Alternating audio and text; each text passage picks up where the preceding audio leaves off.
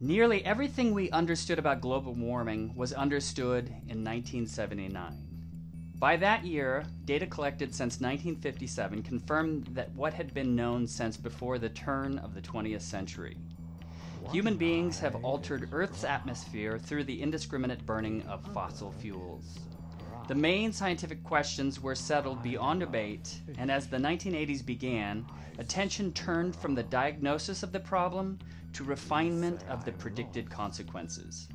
Compared with string theory and genetic engineering, the greenhouse effect, a metaphor dating to the early 1900s, was ancient history, described in any introduction to biology textbook.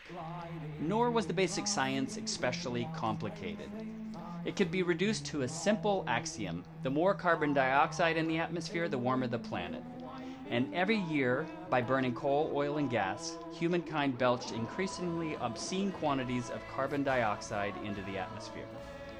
Over the next decade, a handful of scientists, politicians, and strategists, led by two unlikely heroes, risked their careers in a desperate, escalating campaign to convince the world to act before it was too late.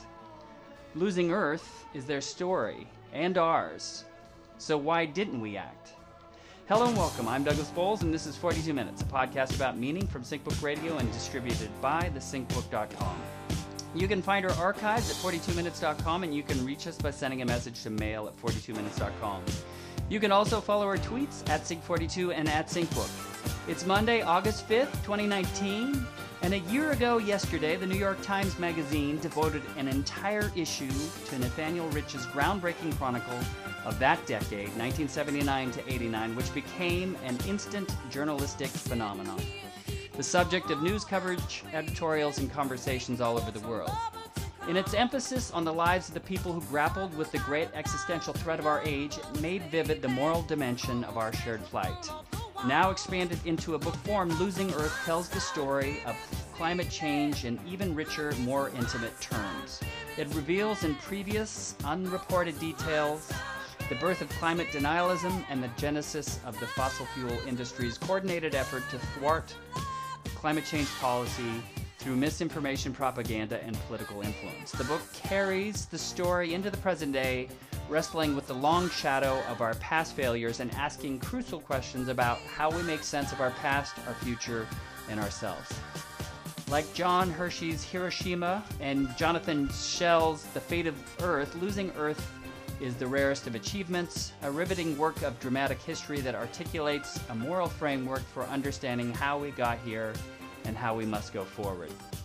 And today, for 42 minutes, we'll go forward with the author, Nathaniel Rich, author of three novels King Zeno, Odds Against Tomorrow, and The Mayor's Tongue. Rich's short fiction has been published in McSweeney's Vice, the Virginia Quarterly Review, and the American Scholar. Rich served as the fiction editor of the Paris Review between 2005 and 10 and is a writer at large for the New York Times Magazine. His essays on literature appear regularly in the Atlantic Harper's and the New York Review of Books. In 2005, he published a work of film criticism, San Francisco Noir, which Martin Scorsese called a fascinating work of criticism disguised as a guided tour of a great city.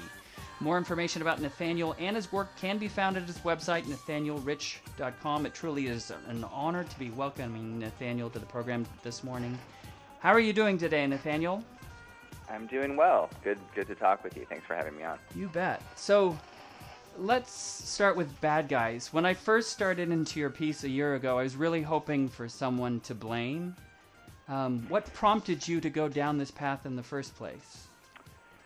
Well, it was um, I, it was a remarkable opportunity that was given to me. Um, I was asked by my editors uh, if I was interested in writing an entire issue-length article about climate change. It was part of a, a partnership that the New York Times Magazine had with the Pulitzer Center, a, a nonprofit journalistic uh, foundation, and I felt it was it was an enormous responsibility, and that that if I were to do something like this, I better uh, take on the subject in a new way and and and write about climate change in a way that it hadn't been written about before.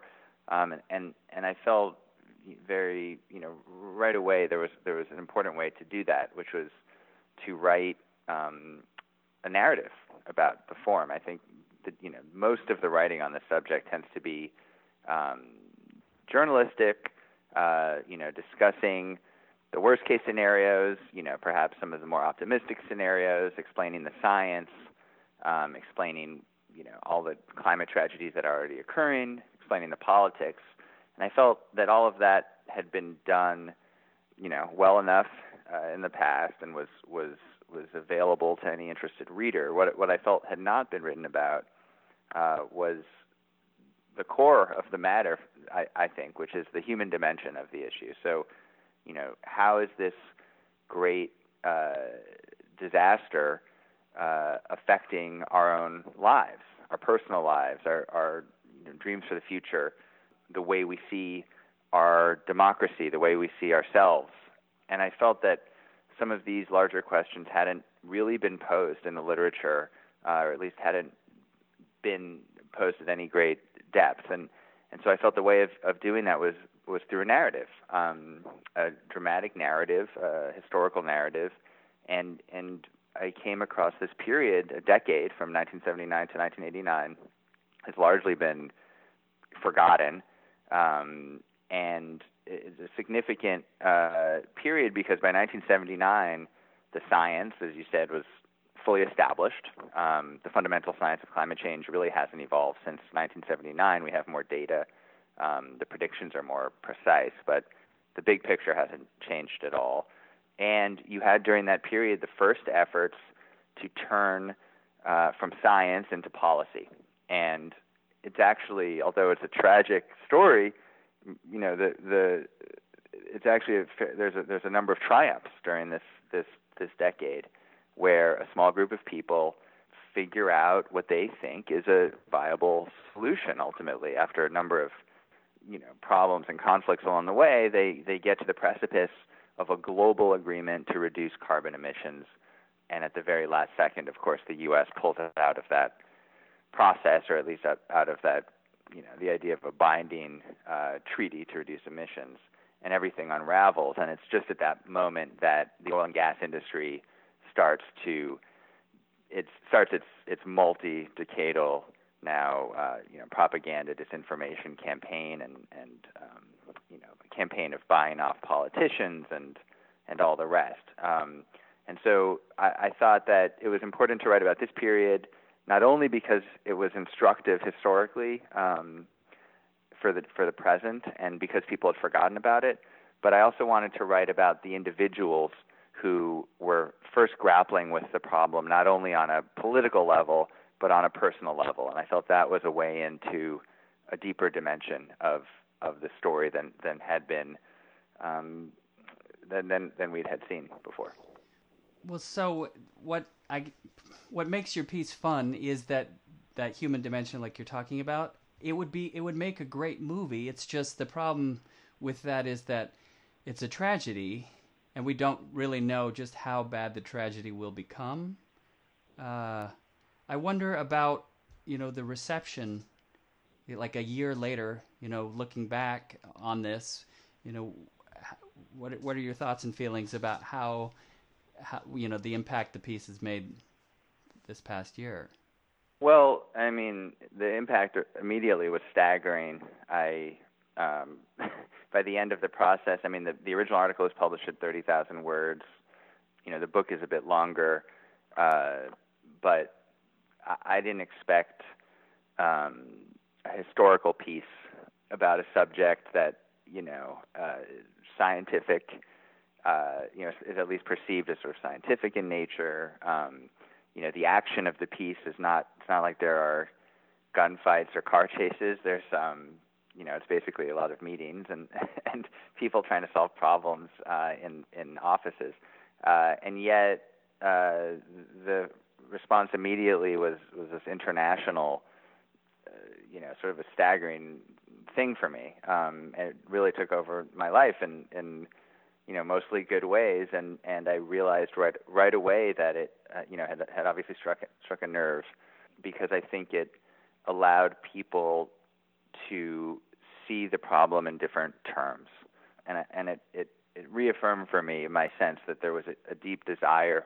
out there in the world among think, thinking people to grapple with not only you know what should we do next, what politicians and policies should we vote for, you know who how should we punish the villains and all of that, but a real desire to to to grapple with some of the larger questions raised by by this crisis, some of which are more sort of philosophical, personal, emotional, um, and so I realized right away that that I, ha- I felt I felt some obligation to expand on some of those ideas in in, in a book, uh, and so that that was the sort of one of the main things that I did in the book uh, was I included the longer afterword, trying to um, you know if not resolve then ask in a bit you know more more explicit uh, language you know what are we to make of this failure. Um, I don't think the book is itself you know, certainly it's a trag. The form of the the narrative is a tragedy, um, but it's also a book that people have readers have responded, you know, in very different ways to. Some readers have said, "This is yes, this is depressing. I can't deal with this." Other readers have found it galvanizing and and and used it as a spur to greater action or greater thought, and I think that's healthy. I think if for the book to succeed, I feel like it it it has to be something that can be used, you know, by by readers for all kinds of different purposes. If it was a simply, you know, I, I would I would contrast that against what I think of as activist, you know, writing, which attempts to make readers um, reach a single outcome and and and you know take a single action, usually political. I think with a work of literature, it should hopefully, if it works, it allows readers to take to take it and ask some deeper questions of themselves and and questions that don't have clear answers necessarily.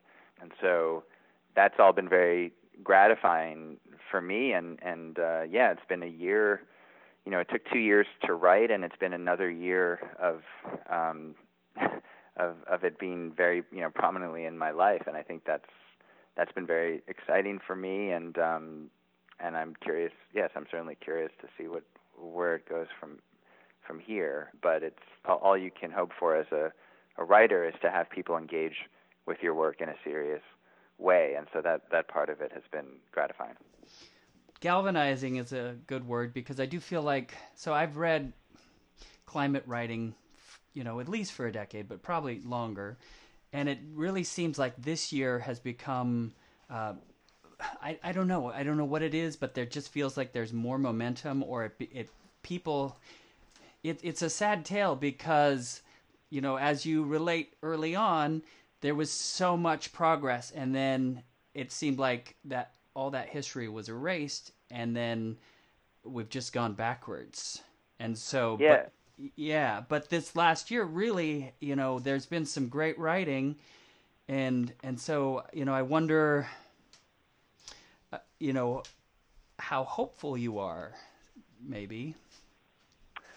Well, it, it's reminiscent of what happened in 1988 after James Hansen's uh, testimony, uh, which is sort of the, at the climax of the of the of the action that I write about in 1988 um, before Congress, when he says, you know, global warming is here now. It's not a it's not a theory anymore. We're already feeling the effects. It was a you know in the middle of a record hot, um, hot summer, um, and you had this huge explosion of public interest in in the issue and you had even you know Pre- George H.W. Bush starts campaigning on the issue, saying he's going to fix global warming.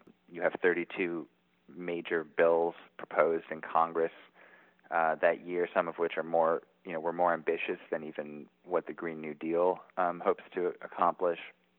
And so there there is a there is a, a parallel there. Of course, within a couple of years, um, interest declined for a number of of reasons. But right now, what's what's different now is there's there's a new kind of um, a new a new new activism that really hadn't happened when I had written the original article, but I was able to write about it uh, for the book um, because it's only begun in the last year, and it's it's you know youth-led activism, and for the first time in this in this history, there's a new argument in favor of action, and I think it's a it's it's a more profound one and perhaps a more effective one. Um, until now, the argument, which was first articulated by people like Rafe Pomerance in 1979, 1980, was effectively, you know, we know the sign, we know what's happening, we have the science, we know what we need to do, you know, lower carbon emissions, uh, and we know we better act fast if we're to avoid some of these worst case scenarios. Um, that argument I call in the book uh, an appeal to reason, right? It's simply saying, you know, we better act. It's stupid not to act. And it, that's the argument that we've heard basically ever since. It's the same argument is reflected in Inconvenient Truth, Al Gore. Um, it's still the kind of argument you hear from the kind of old guard Democrats running for for president. Um, you know, we need it's common sense to act. What the new generation has has said, I think they've absorbed the failure of that argument to really, um, that, you know, they understand that that that argument can only go so far politically uh, in our system, and they're no longer interested in that argument. Of course, they agree with it that it's logical to act, but their appeal is is much more uh, emotional and personal. They say things like, you know, Alexandria Ocasio Cortez or Greta Thunberg, the Swedish um, teenagers, say things like, uh, "Your inaction is killing us." Um, you know, we're afraid to have children. Um, we, you know, we refuse to accept this. Um, this is a crime against humanity. Uh, they're making a moral claim that says essentially that inaction, uh, neglecting this problem, is uh, a form of deep injustice that, that forces us to question, or it's a betrayal of the very basic uh, values that we claim as the, the, the basis for our democracy, of our civilization. That it's it's it's a violent act to allow this to go on because we know the amount of human suffering that this has already created and will create, you know, exponentially in the future. And they recognize it as a form of, of great social injustice. Um, you know, there's an understanding that climate change uh, doesn't affect everyone evenly, but it hurts, you know, it oppresses those who are most oppressed, um, victimizes those who are most victimized. And so they're using a different language and they're not really worried about, you know, they're not t- talking about the science so much. They're talking about human suffering and social justice. And I think that's a profound shift. And I think it's already had a profound effect. So you asked if, if on the politics around this. Um, you asked if if I was hopeful. I mean, I, I that you know, if I'm to find hope anywhere in this, it's in that in this in the shift of the argument because I think until we're able to talk uh, about this problem honestly, which which the, these activists are doing, um, I don't think we have a chance at at real change. So you know, I'm a writer. I have faith in language and, and the power of language, and I think uh, finally that that change is happening, and it's happening a lot sooner than I expected. Um, but it but it's happening now, and we'll see how far you know we'll see how far it gets us in your review of the Overstory, you do you kind of ask the question, why did Richard Powers decide to go down this route? But you, also uh, noted that that was addressed in in the text by one of the people, and it has to do with the role of a story to change people's minds. Um, the other interesting thing about this moment too is that it's such a big problem. There isn't like one solution. It has to be all the solutions I think might be where we're headed. But you know what you you, you talk about story and and the power of words. You know, do you think we could make your your uh, journalistic narrative into a film, a sexy film with Pomerance and Hansen trying to save the world? well, there. I mean, the. I mean, I can say because it was published. You know, it, it has been, you know, bought by Apple, um, and so that's what they're trying to do. So yes, I think it's possible. um, we'll we'll see if it'll be effective or not. I mean, an effective. When I say effective, I don't mean effective as a as a you know propaganda. I mean effective as a work of art uh, of storytelling. Um, I think that's that's where I felt you know the Overstory, Richard Powers novel. I, I have tremendous respect for Powers. I think he's one of our great the great novelist of our time, and he's one of the very few who, who's willing to take on major, you know, social issues uh, and intellectual issues in his in his uh, fiction. I felt that where Overstory failed was that unlike most of his other novels, um, you know, he takes a complex issue and with climate change basically and simplifies it down to you know good guys and bad guys, and I and I feel like you know as I write about in Losing Earth, yes, there are good guys in the story and there are bad guys in the story, but uh, that that's you know that only scratches the surface of the complexity of this and the moral the moral complexity of all of this. Uh, in in the over story, um, you know, the reader's in the position of rooting for all these characters against some obvious villains, and there's there's not any sort of uncertainty about which which way to go forward. I think what, what's interesting to most interesting to me about you know climate change is that some of the most complex answers don't have you know there are easy answers of basic things that we we know we need to do, but there are also you know things that we haven't even begun to discuss politically uh, in this country because one side has insisted that you know the science isn't real. I mean, to take one example, you know, you think about the coal miners as sort of a you know, prominent political example in this country, where you know if all the coal mines are to close down, uh, whether by government you know fiat or because of the market, what should be done with those workers? You know, should they be left to fend for themselves, or should we you know develop some kind of social welfare for them? And you could imagine a kind of rigorous political debate in this country over over that question, but we haven't even begun to have that debate uh, politically because the, the right insists there's no issue and that coal you know will live on forever. There's a million examples of of issues like that. You know, what to do about adaptation, how much money to spend on speculative technology, geo, geoengineering. Um, you know, what what to do about people who won't leave the coasts. Um, on and on and on. And there aren't always clear answers. And and similarly, there aren't clear answers about you know what should we, how should we think about having children? How should we think about in you know um, the future, thinking planning for the future, uh, all the rest and that is where I think the literature has has failed us. It, it, we haven't, um, you know, and I feel like until we have more serious works of literature that that get us to ask some of those questions, um, it's hard to imagine a, a robust, um, you know, pu- public conversation about the, that can be taken seriously um, that will really advance uh, policy in a meaningful way. Well, so Tarantino's got a new film out, and he tends to have you know good guys and bad guys, and like I said, I wanted I wanted to find some bad guys, but your piece really is nuanced, and so even a character like John Sununu, who who seems like a bad guy, we can't we can't blame it all on him. Well, Sununu, yeah, Sununu is the chief of staff under Bush is the closest thing to a, a straight, you know, black hat villain in the narrative because he effectively, you know, single-handedly um, was able to put the kibosh on on this this uh, treaty uh, draft that was being negotiated at the end of the decade. Um, but of course, he represents a larger, you know, impulse uh, in our politics, certainly, if not in our, you know, humanity, which is to say, essentially, um, if there's any uncertainty, let's not engage this.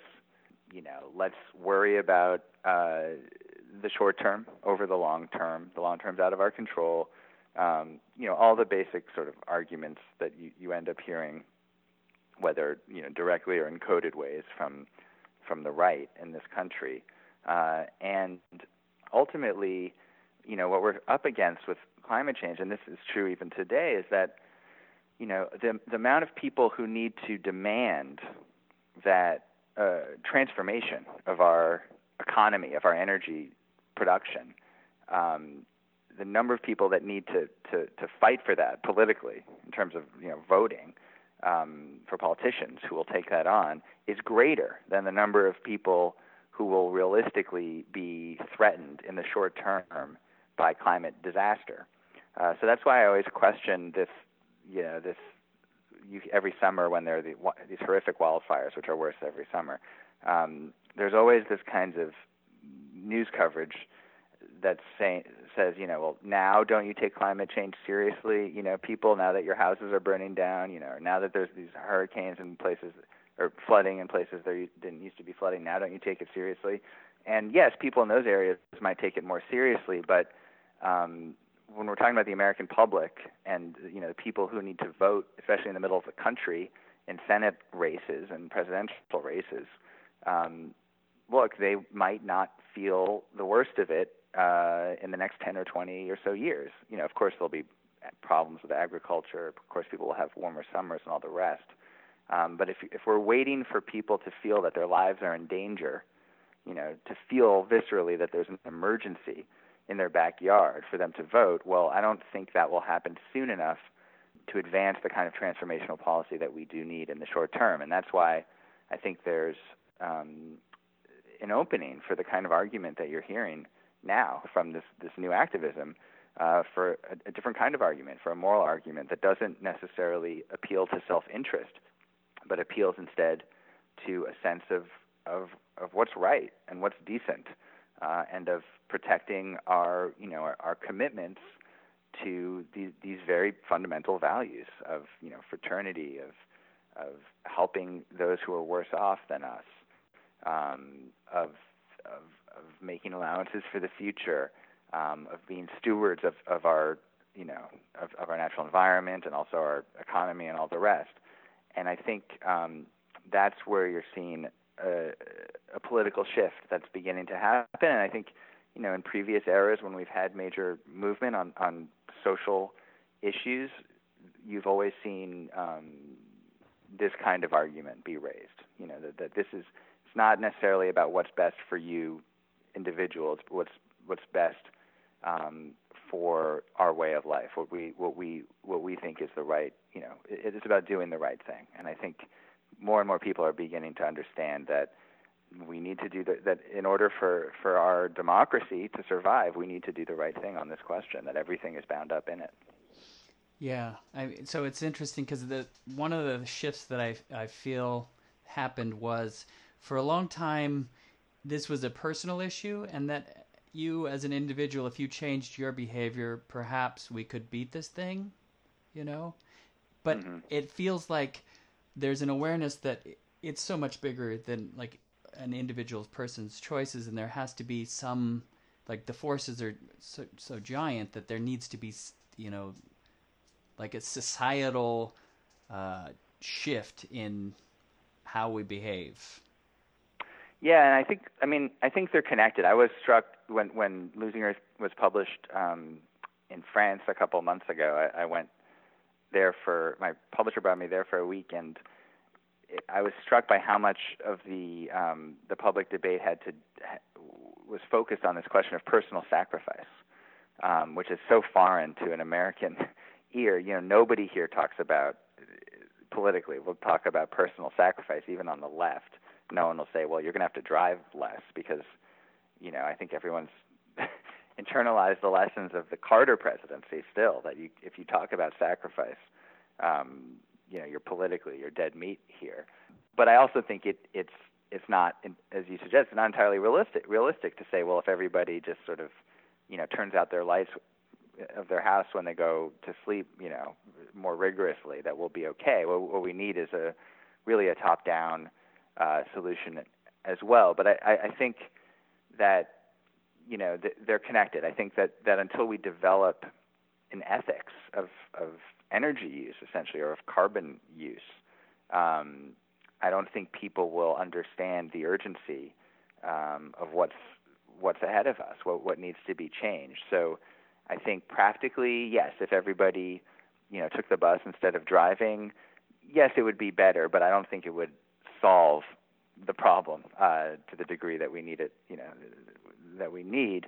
Um, but I do think that once we internalize a certain ethos of of, uh, of of of how we how we use energy and where that energy comes from and, and what's the what's a responsible use of that energy, um, you know, in the same way that we don't just throw our trash out of our windows onto the sidewalk, um, the same way we recycle at home, you know, until that becomes more ingrained um, then it's it is hard to see um, people then demanding um, much more consequential change from their from their elected officials.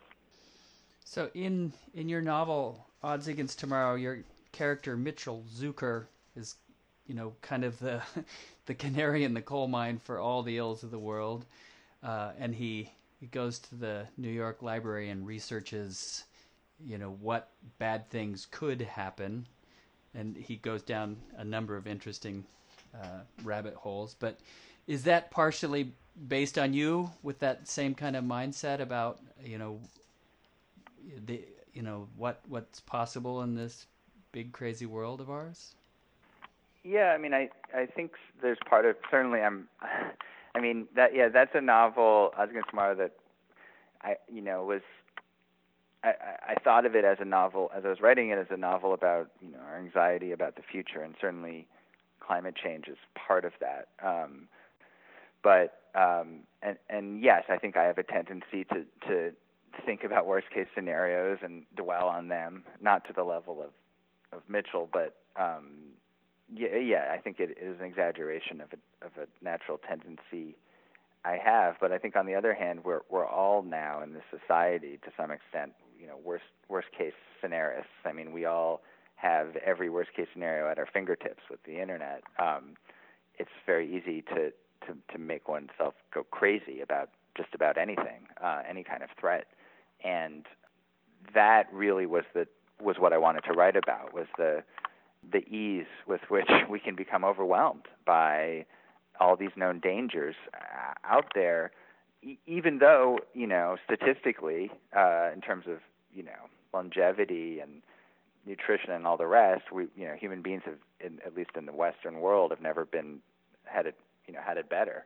Um, and yet, I think we we are as anxious as as we've ever been. I mean, maybe not, you know, during the plague years or something, but but still, I think we're, our, our anxiety far outpaces our condition. And and what I wanted to write about uh, was was you know what is what what why does that anxiety have such a hold on us? Why is it so easy to become overwhelmed? And what you know, knowing about all of the worst case scenarios that that that seem to be facing us you know how is this how is this touching our personal daily lives and so in a way I, I felt with losing earth that it was a kind of nonfiction companion to odds against tomorrow even though the the stories are are you know wildly different. Um they they both uh, were efforts to try to answer or at least pose some of these questions about you know what is the effect of these great public crises uh, on our personal lives? Um, and I think uh, you know Mitchell has it, finds his own resolutions for that, and you know James Hansen and Rafe Pomerance find their own answers, and I think I'm still searching for my own answers to some of those questions as well. Well, can you speak a little bit about Rafe Pomerance and James Hansen, the heroes of Losing Earth? Are they still alive? And you know, who are these guys? Yeah, well, James Hansen, I knew from the beginning would have to be a major figure in in the story, and I was very grateful that he um, agreed to he submitted himself to the you know to, I guess tens of hours of interviews that I, I I you know inflicted on him but he's he's the most prominent climate scientist I think in the world uh, safe to say and probably has been since his testimony in 1988 although you know he began speaking on this subject before Congress uh, in 1980 uh, and was one of the first politicians to speak publicly about about the issue, um, you know, and, and and threaten himself, you know, sorry, to to to bring major threats uh, onto him professionally and and even personally uh, by doing so, and um, so he continues to you know to to be to work on this issue. He's he's I think embittered somewhat. He's frustrated by the lack of success uh, in moving the issue forward, despite his his heroic efforts.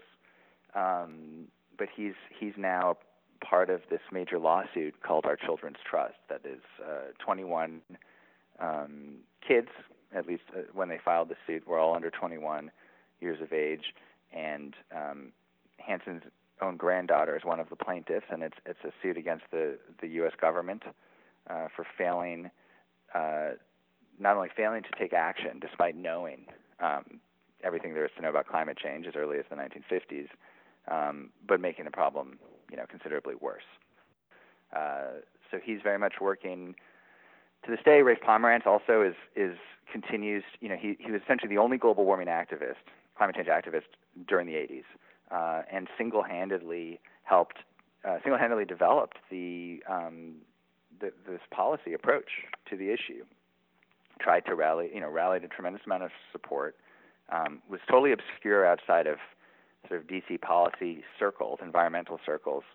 Um, so I hadn't heard his name before I started researching the the book, but immediately his name you know kept coming up in conversations, and I soon realized that you know the only reason he wasn't known was because he had tried very hard uh, to to stay behind the scenes, and he felt that he was could be most effective um, in that in that kind of role, and and, and you know he was one of the people who realized that well James Hansen would be a, a great spokesperson for this this issue because he was a serious scientist um, who was well respected, um, and and Pomerance um, yeah drove the issue politically for the entire decade, and you know I think he's been discouraged over the years, but he's he has said um, in recent months that he's he's been revitalized in his his activism by this new this new wave of youth of youth activism.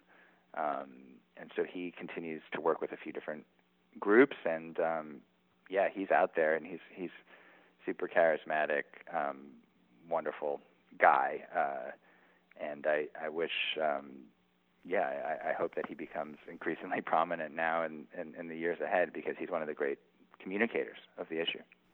Well, you said you yourself are still coming to terms with all this. What what are you working on? You know, what are you pointed at, and is it going to be a little bit of both, nonfiction and fiction, or you know? Yeah, you... I mean, I think I think that there's. I feel, you know, I think about those writers writing, um, you know, fiction or, or nonfiction, uh, you know, in, in other great moments of, of great public um, crisis, like World War, you know, after after World War II or after the bomb, or dur- during the Civil Rights era, um, you know, I think writers of that time didn't necessarily need to write exclusively about, you know, those crises, but you can't help but feel the the shadow of of those crises in the work. Um, and in the same way, I feel that even if I'm, you know, what I write is not another you know climate change history. I can't imagine doing doing that again. But you know, or, or expl- explicitly about climate change, I still think that this sense of uh, foreboding, of, of, of sense of un- this unsettling sense um, of of you know being part of a society that's that's hastening its own demise. I think you can't you know that that is now part of the fabric that of our lives these days, and and I think it it would be dishonest to write a book that was not informed by that in some way, even if it's entirely Im- implicit. Um, so I do feel that this will be part of whatever I do going forward. Um, my next book will be a collection of essays on environmental themes that is, is a little bit more forward facing, and it's not exclusively about climate change, but really about um, our relationship with what we like to call, um, with some level of self-deception, the natural world. Um, so that's that's immediate, and then a novel that, you know, as I said, it's probably not explicitly about climate change, but I think will reflect in some ways the moment that we we live in. Well, that was 42 minutes. Thank you so much for sharing it with us. Thank you for having me. It's good talking to you. You bet. You've been listening to Nathaniel Rich on 42 Minutes, production of SyncBook Radio and thesyncbook.com. For more information about his work, check out his website, nathanielrich.com, to which we'll link. For more information about the Sync Book, our guest, to check out shows, or to subscribe to the podcast via iTunes, please be sure and visit our website at thesyncbook.com. If you like this podcast, check out others. It's currently all the SyncBook radio archives are free. We also feature a great search engine to help you find what you need. All this and more can be found at thesyncbook.com. Thanks so much, and your government is fucking this up.